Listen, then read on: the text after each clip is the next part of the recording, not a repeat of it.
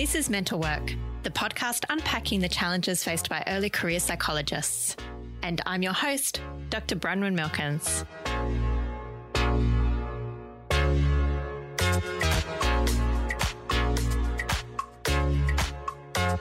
Hello, mental workers, and welcome back to the podcast.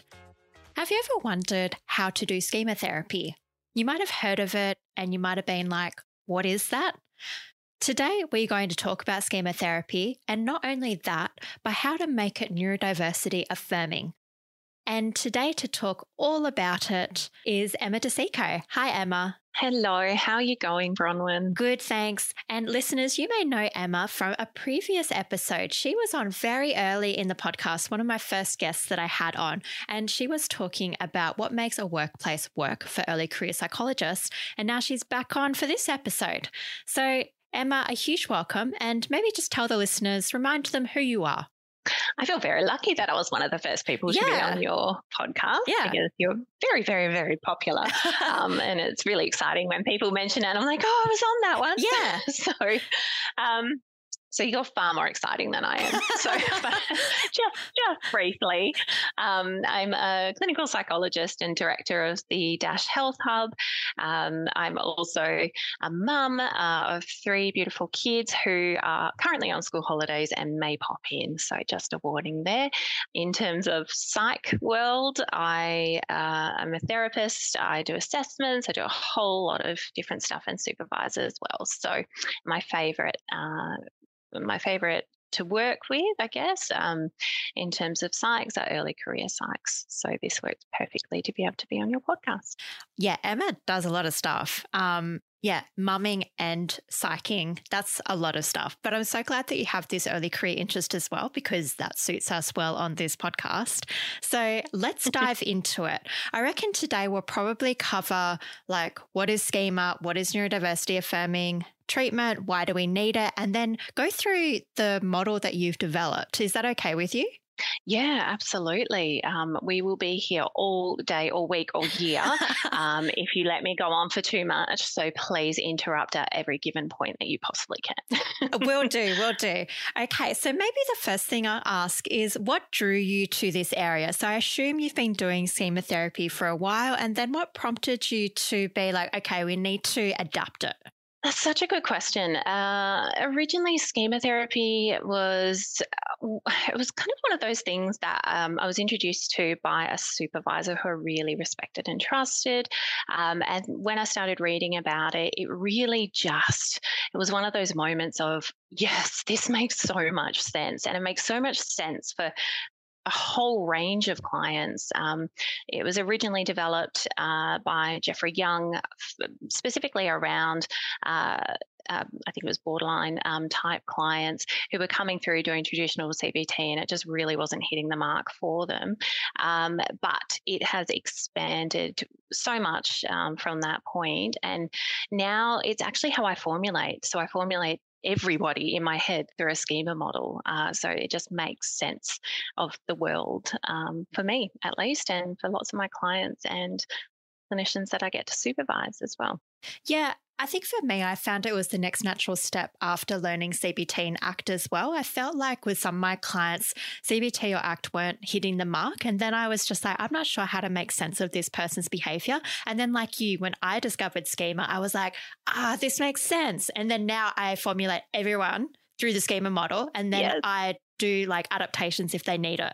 Yes, yeah, and I think that's the beauty of it. You can adapt it. You you know you, it can be so tailored um, for each client really easily, and it really helps for us to uh, have a framework for our own countertransference as well. So it just sits beautifully within almost every modality can can be um, integrated into it, and I think that's my favorite. I remember going to an ACT and um, schema workshop by uh, Mitch Hart, and I think it was Rob Brockman as well, and just how they would integrate ACT, and because I love ACT as well, and and um, schema, it just made so much sense, uh, that, and it's just such a, a fabulous way to be able to work with our clients.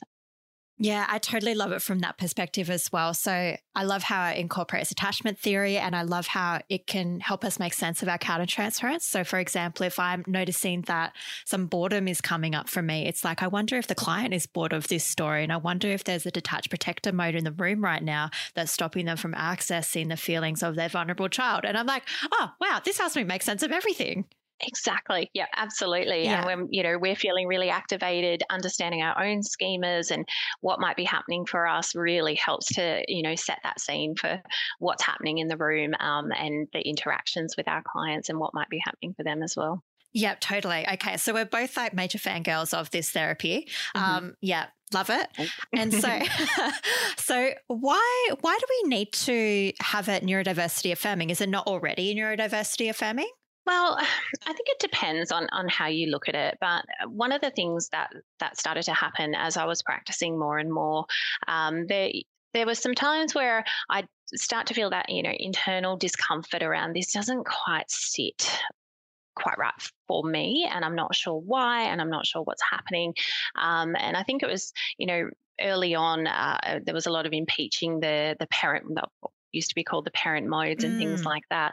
Um, and that really didn't um, sit well with me for a lot of reasons. And the more that I started to dig into this, uh, I, I really got the sense that, um, you know, this this entire model was created and developed um, by certain people for certain clients, but that may not have been um, taking into account like innate neurodivergent clients and you know people's natural way of being in the world. And so um, we started unpacking that a little bit more. And I say we because I was lucky or am lucky enough to be part of uh, a peer group. And so we all practice schema therapy and we've all come together and over the years just formulated and reformulated and started to challenge some of the kind of implicit ideas and notions that that are inherent in any therapeutic model, but uh, in, in particular schema therapy in this case.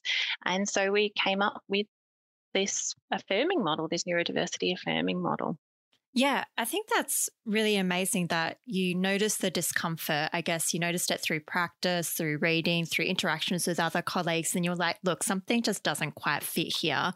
We need to make sure that when meeting the needs of neurodivergent clients. And I guess just for the listeners, with neurodivergent clients, um, I guess there are forms of neurodivergence such as autism, ADHD, um, Tourette's. Um, there are all sorts of like neurodevelopmental, I guess, differences that people can have, right?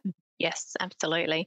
Yeah. So when we're talking about neurodivergent, we're, we're talking about anyone whose wiring um, is different to what we would consider the typical, the most common, or the, the neuronormative um, version. And we know that neurodiversity, um, in terms of the spectrum, all people are neurodiverse. We're, you know, we, we have this very normal neurodiverse spectrum of humans.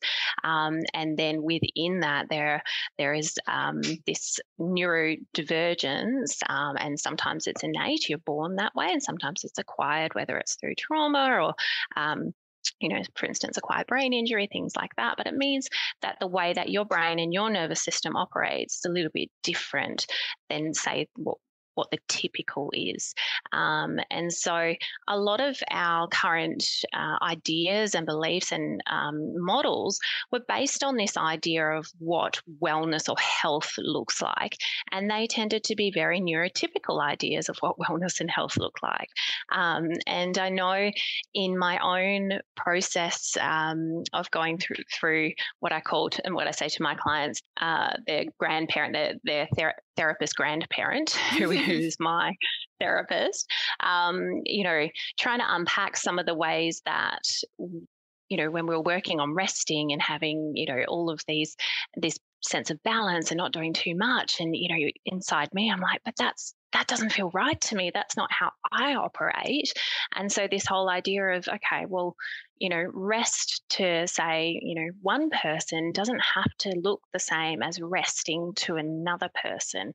Um, and the way that I rest and look after myself is actually really different to the way somebody else rests and looks after themselves. Mm. So we started to really challenge some of those implicit notions around um, what you know what health and well-being and and even illness looks like so maybe did you feel like and your colleagues maybe felt like schema therapy was perhaps imposing an idea of health and wellness that just really didn't mesh with many neurodiverse clients ideas yeah i, I think a big part of this did come from you know, when we were looking at those um, critic modes.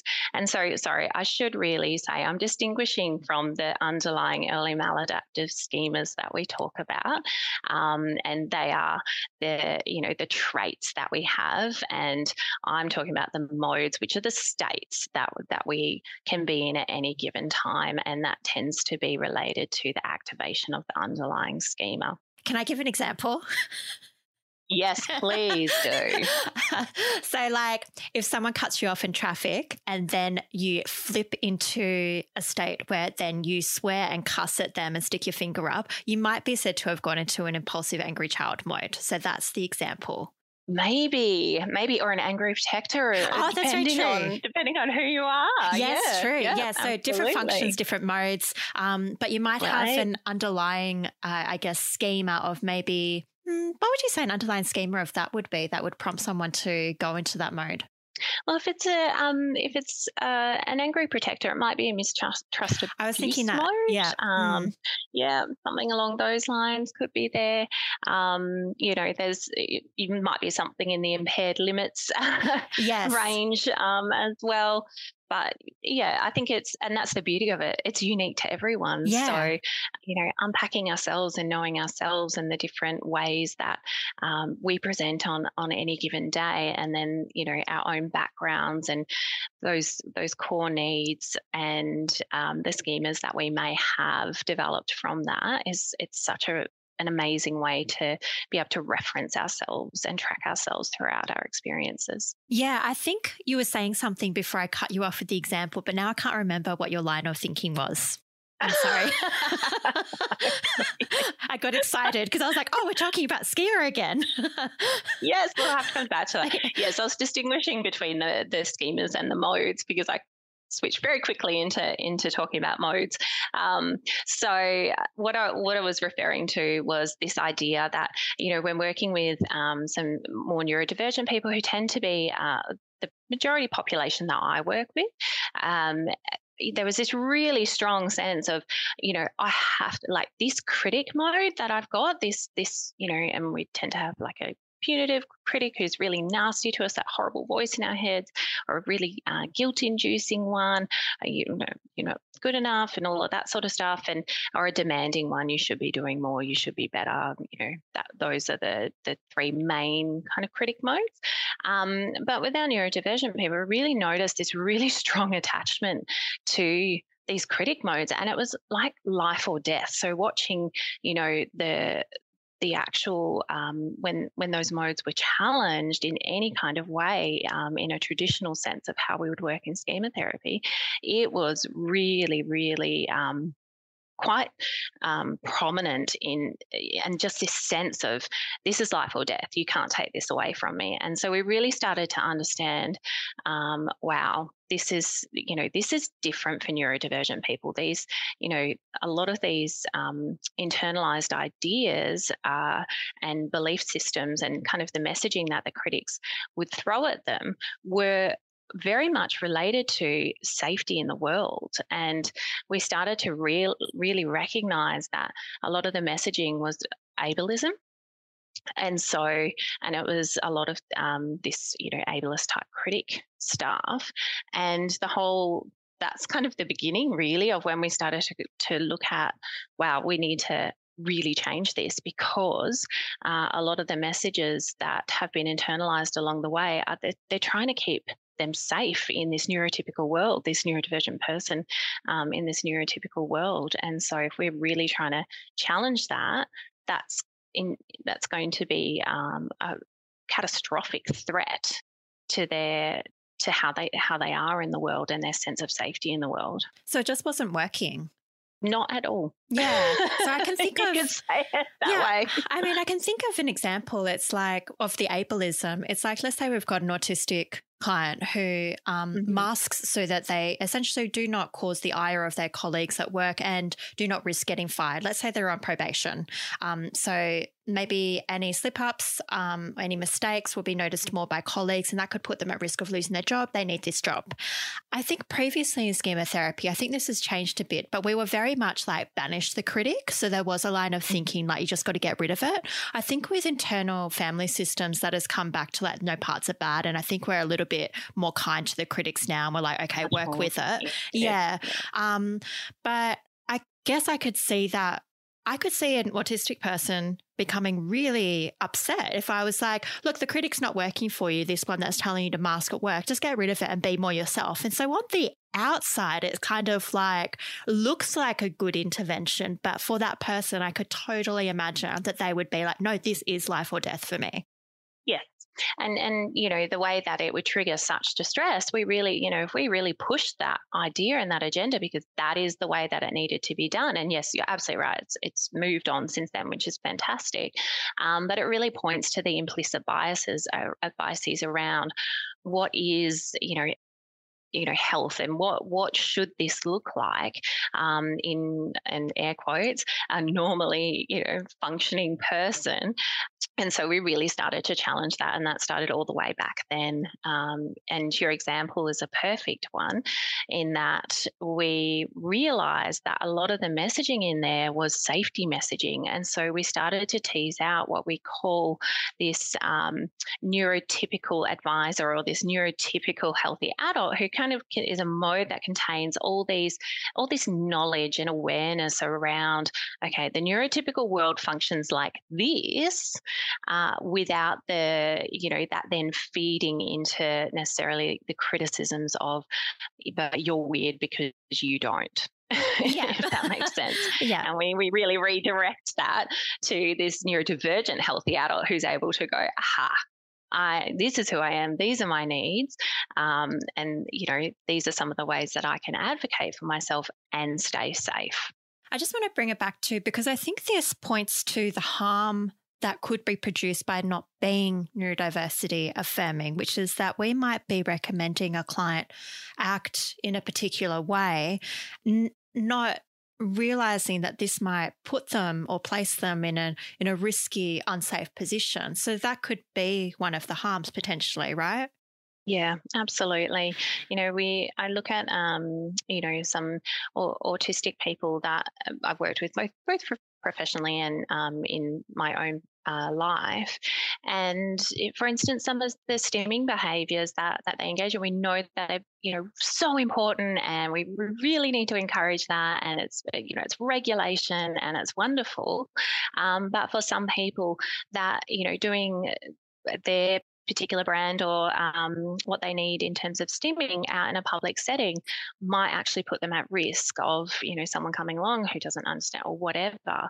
Um, and so really being able to navigate through that in, a, in an affirming way around there is nothing wrong at all with stimming in fact we want you to to feel regulated and to be able to engage in whatever you need to to be able to regulate and um, feel safe but also um, we need to factor in you know the threats that m- you may be presented with um, out in that world uh, without you know engaging in any shaming or, or masking it's it's really really tricky Yeah. And I really love it because the way you're describing that to me sounds like you're saying, look, you aren't the problem.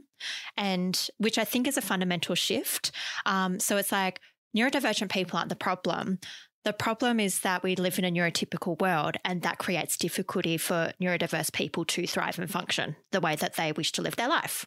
100% Yeah. and that's that's the idea behind all of this i think it's um, you know we look at neuro min- minorities um, so we look at the neurospiciness Yeah. that you were born with basically Yeah.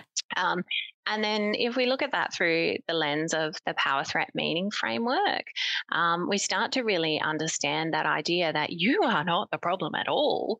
Um, but the distress and the suffering that you are experiencing is because your particular blend of neurospiciness, you know, interacts with the you know the world interacts with that in such a way that it's created so much you know so many threats. There's such a power imbalance um, and of course then our autonomic nervous system our entire system is reacting to those threats and it creates this cycle of um, you know distress and for some you know they may go on to to develop depression, anxiety, all those things, which makes sense considering what they're experiencing in the world. Yeah. So it really sees, I guess, like the critics as developing as part of this minority stress.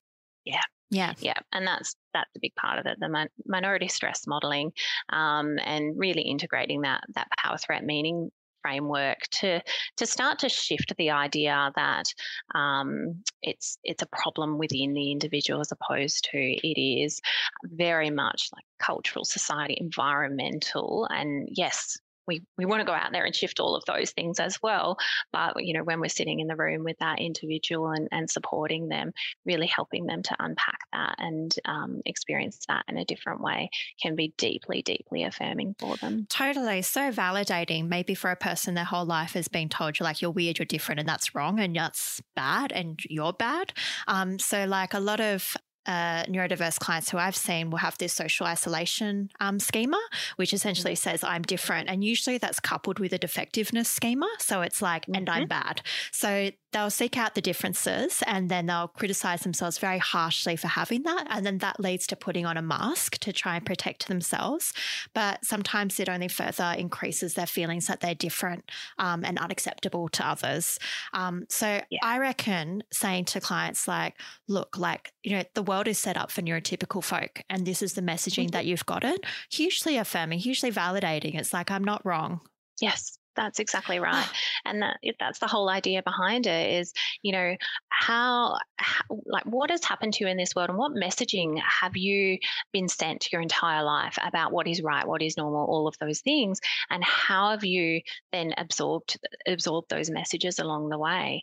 Um, and so, if you think about it, it does not take much for a you know a neuro spicy neuro minority person um, to go into the world and have this sense of I'm different, I don't fit in, and be bombarded daily with that messaging. And we've just got these trauma after trauma after trauma after trauma every single day, threats um, to their system every single day. And that in itself is enough to create huge amounts of distress, but they aren't the problem. Yes. Oh, so beautiful. So maybe just yeah. um, coming off the back of that, I'm having a look at this wonderful poster that you and your colleagues have created for this model. And one of the things I'm noticing here is that there are pink flags. So it says consider screening for neurodiversity when there is a long history of depression and anxiety, um, atypical response to treatment. So I wonder, like, did you and your colleagues notice that perhaps like a lot of neurodiverse folks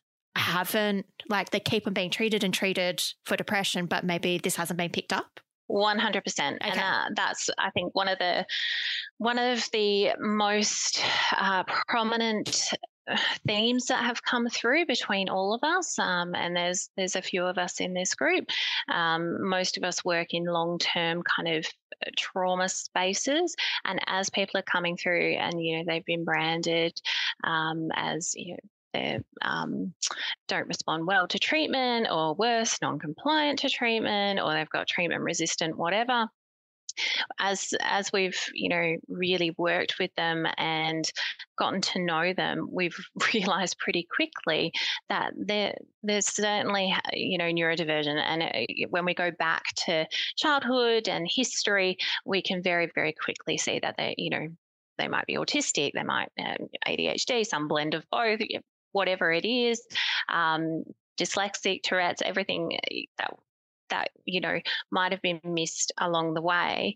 And so we really started to recognize that there is a very high percentage of, of these people coming through who've just been missed you know and so they are very distressed uh, and of course the standard treatments won't work Mm. So the first thing I see in this poster is saying that, okay, well, if you've got some pink flags, consider screening for neurodivergence and then apply a neurodivergent lens. So that means that looking at their developmental history, their attachment styles through a neurodivergent lens, um, have a look at their viewpoint of their early experiences and consider whether there's heritability in, in their family of origin, right?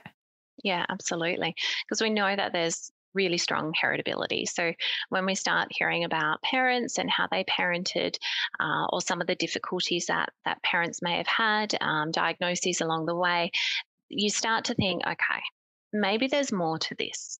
Maybe we're looking at, you know, a line of um, different generations who were autistic or, you know, ADHD is again missed. And so we've got this intergenerational uh, neurodivergent trauma playing out as well as the um, neurodivergent wiring um, in there.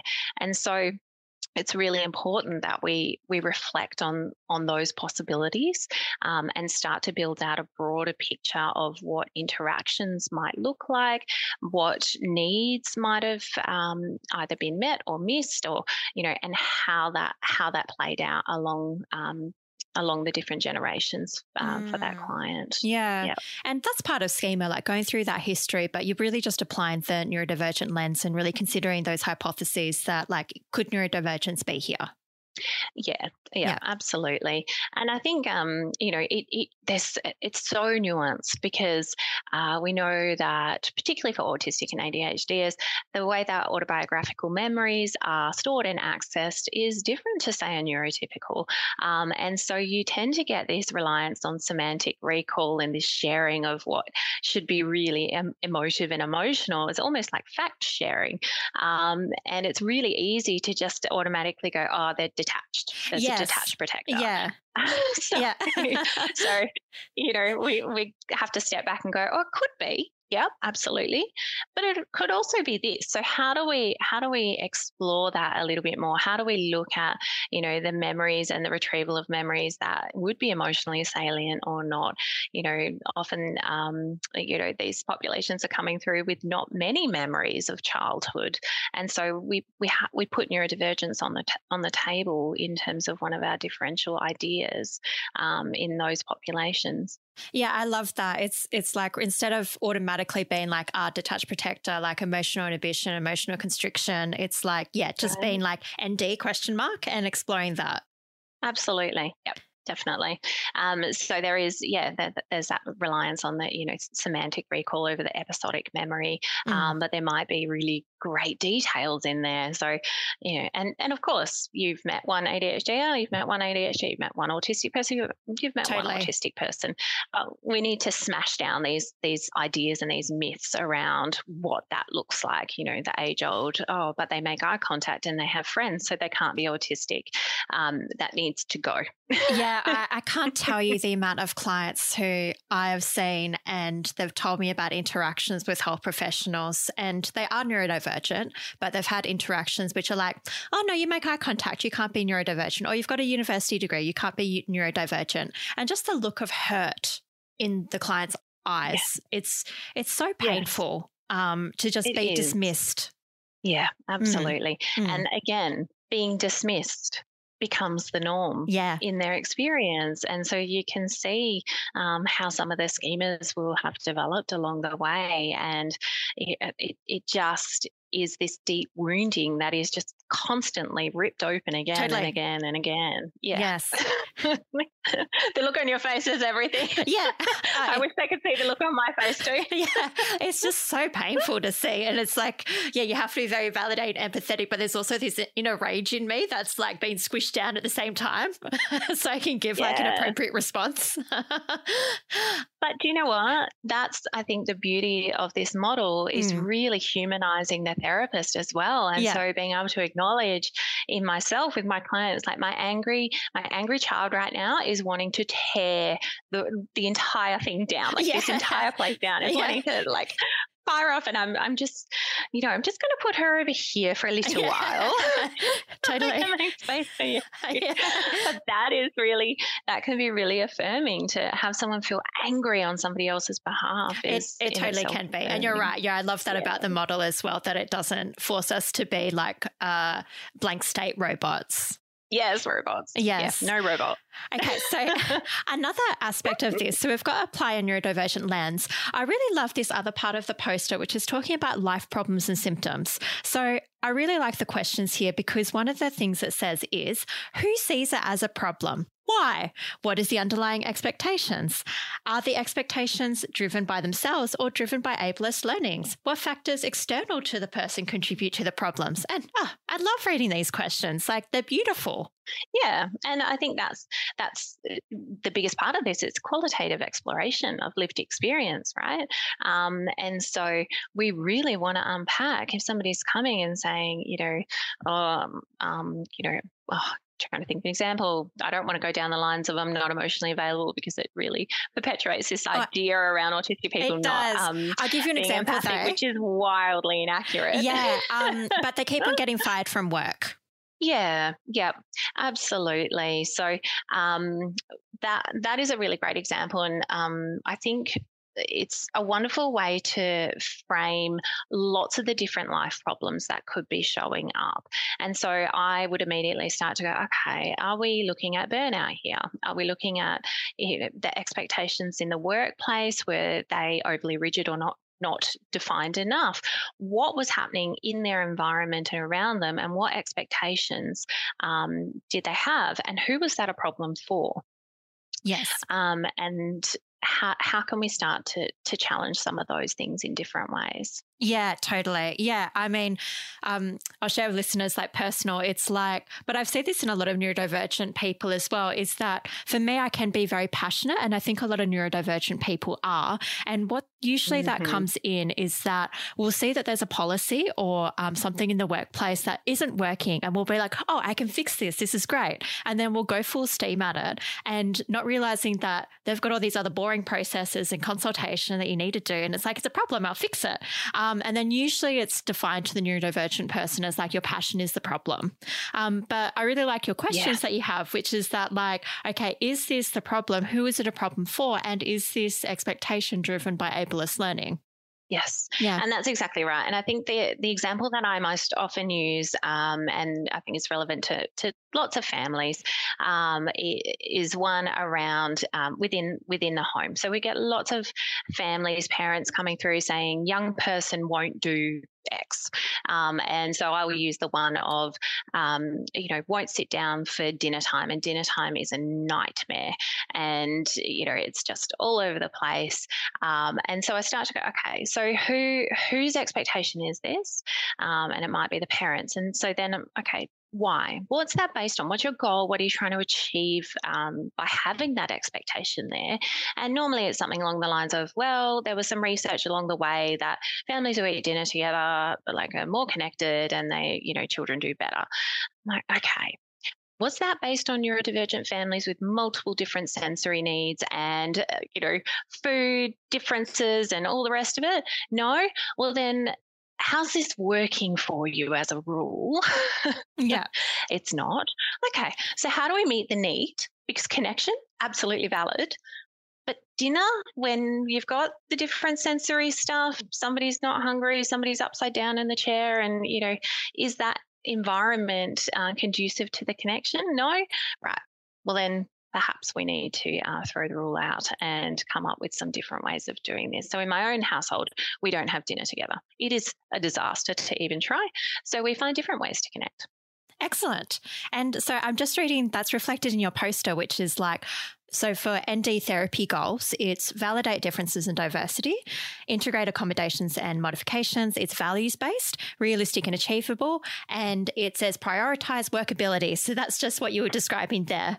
That's exactly right. So, yeah. um, the neurodivergent healthy adult is roughly modeled on um, our Hexaflex, so our ACT Hexaflex. Yeah, cool. Um, yeah, uh, and so it, we went for workable so workability over flexibility, because flexibility in and of itself um, has those connotations of um, ableism. You should be able to adapt and respond, all this sort of stuff, which is actually not always workable for, for every person. So we go for workability. Yeah, no, I love that. And I love that, you know, obviously that goes hand in hand with the values space. And it really offers an exploration of what's important to that person. What kind of person do they want to be? How do they act, want to act towards themselves, other people in the world around them? And then it's prioritizing that workability to have them in line with their own values rather than the expectations of a neurotypical society. That's exactly right. And, uh, you know, I love your example of the passion. Um, being really passionate about things. Uh, and I, will never forget um, a conversation with a colleague around, you know, you can't always go for the shiny objects. and in my head, I was like, but shiny objects make me happy. They're so shiny. Like, oh, so, and I can't not. And, you know, a new project, Yes, absolutely. Um, and so I in I had a look at that and I was like, okay, that's that's the neurotypical way. Great. Yep. How do I adapt it? So my rule is now I must have buffer room for shiny things. Oh. So I inbuilt buffer room so that I can ha- go after the shiny things that are really interesting to me and I can do the info stimming that, you know, really brings out that that interest and that passion and really aligns with sense of self. Um, and when I say me, it's it's not just me; it's also like my neurodivergent um, family, friends, and clients and colleagues as well. Yeah, no, I think that's great. I mean, ND goals right there, Emma, because I'm trying to do something similar where I'm trying to be like, okay, Bronwyn, you need to be 90%. So then you have that 10% buffer for the shiny things, but it's a work in progress. Yeah, it's one of those, isn't it? Yeah. Um, yeah, it's great to get a group together and whoever's got spoons, you can just chip in your spoons when you've got them. Mm. And that's kind of how this has come about, really. We've we've chipped in spoons when we've had them. Um, and really decided this this needs to get out there.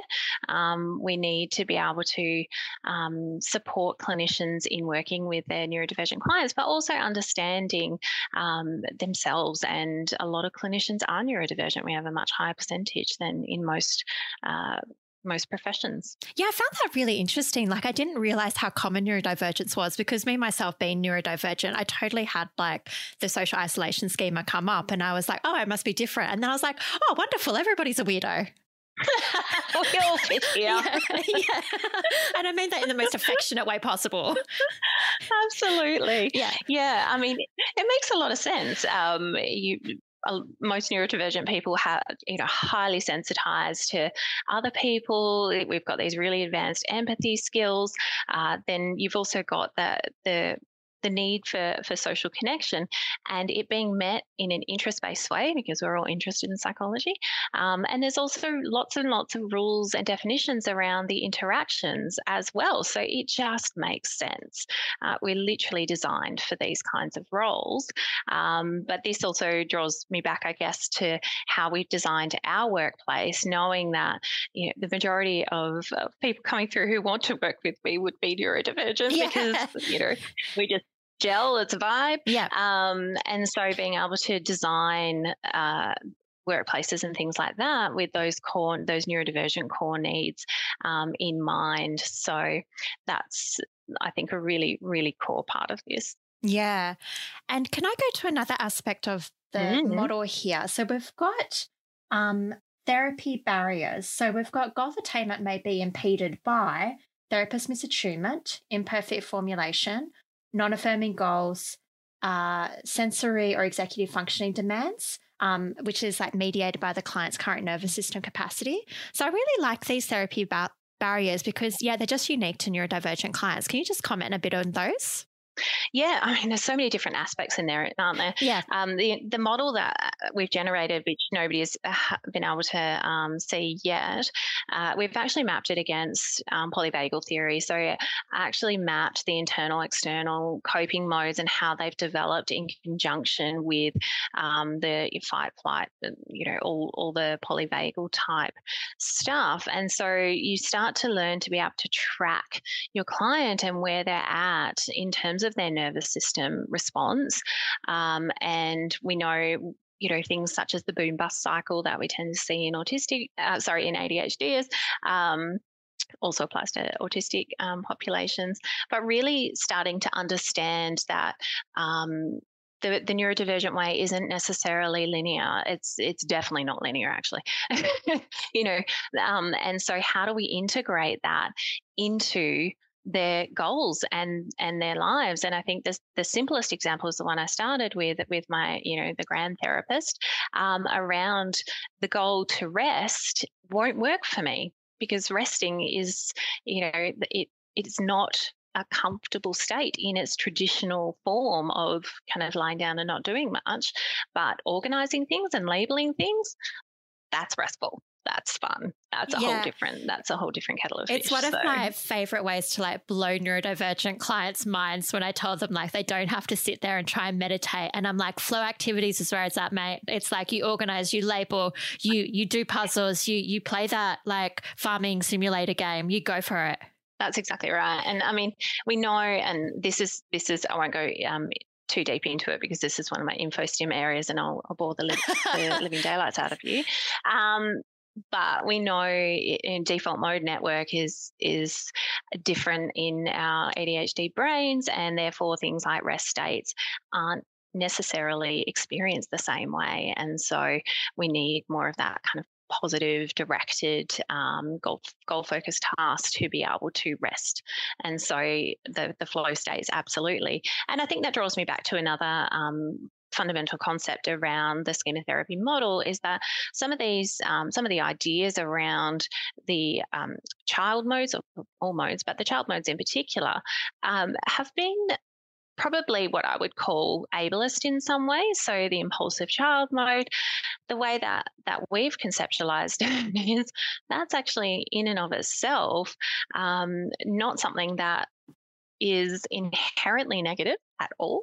Uh, it's certainly not something that needs to be um, contained at all times. And in fact, particularly for our ADHDers, it is the, you know, it's part of happy child and so reconceptualizing a lot of that. Yeah, because um, impulsive child is something that I've been um, labeled with a lot, but I actually mm-hmm. had to come to peace with that myself because I do see my impulsivity as part of my creativity as well, and it's helped me. Like it was part of the reason I started this podcast. It's it's what enables you to do things something that's scribbled on a piece of paper literally in front of me and it's impulsive equals creative oh, child. And so it's one of the child modes that we've actually connected with um, in the model as well because we really want to step away from um, you know pathologizing something that is very very important in uh, neurodivergent people and yeah. integrating sensory components into this as well which is almost entirely omitted so sensory seeking. Wow, I feel so seen. Mm-hmm. Thank you. I know this like episode isn't about me, but oh my gosh, it's it's lovely, isn't it?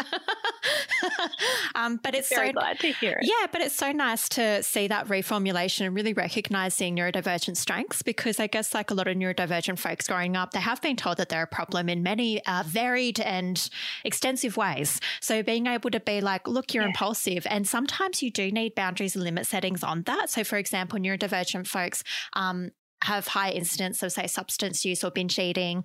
Um, and so sometimes you do need limits in certain areas. But when it's part of happy child and you're going into that impulsive state, it's really quite wonderful. Yeah, and that's exactly right. And I think um, the idea is that you know the coping, the the mask, the mask. So the what we would traditionally look at as coping modes, in and of themselves, aren't necessarily um, the imp- impulsivity being the issue. It's around what they've had to do to survive. Mm. These these masks um, and modes have developed for survival. And so it might be, you know, eating and things like that. And that's that detached self soother. And so we actually go back a few steps and go, okay, what's been happening for that, for that mask or that mode to really need to step in um, for your survival? Mm. And how can we mm. meet those needs earlier and in a different way? Um, so the impulsivity isn't the issue. It's what's happened, you know, three or four steps ah. earlier yeah. that that we can look at providing supports and um, changing some things in there for them. Okay, so that's that's really going to the social model of disability. So coming back to that and really yeah. pointing to what's the environment, what can we do to accommodate, and then the I guess the central tenet of schema therapy, which is about meeting emotional needs. Yep, those core emotional needs, um, in which we've also added one. So, oh, what's the added one? What's the added one? So, I know it's a, it's a little bit. It's going to be a little bit controversial, but oh, cool. Um, we we we've cool. oh, that makes me laugh so much. So we've we've added safety and we've differentiated oh. it from attachment needs because um, when we think about it, a lot of neurodivergent people, they're born into the world wired to respond differently to the world. Uh, and there is a massive assault of sensory information uh, and sensations that are just being processed at this phenomenally high level, um, particularly if there are hypersensitivities and things like that. And so there can be this, you know, both internal sense of safety, but then also safety within the world that is really, really a core need, um, emotional need um, that is often not able to be met or not met um, for lots of different reasons. And I know with my own babies, by the third one, I threw the rule book out um, and then later on realized why the rule books weren't working for my elder ones. So it's safety as distinguished from like your attachment needs to feel safe, I guess, with another person and away from another person so that you can self soothe. And this is safety more in terms of like uh, feeling safe in, in your place in the world. Yeah, yeah. And so it's that it's part of that idea that um, you know, neurodivergent babies are much more vulnerable to trauma responses from benign what we would traditionally think of as benign stimuli. Sure. Yeah. Um, and so we're really acknowledging that the sense of safety is actually it's separate um, and it's a separate core need. And if that isn't met, even if there are you know really attuned parents and things like that, um, then that's something that we absolutely need to focus on and and work out how to meet that need. So that comes back to like polyvagal theory, and I guess this maybe this idea yes. that you're overloading people's nervous systems, and then NDs are like more yes. sensitive um, to like neutral stimuli, air quotes.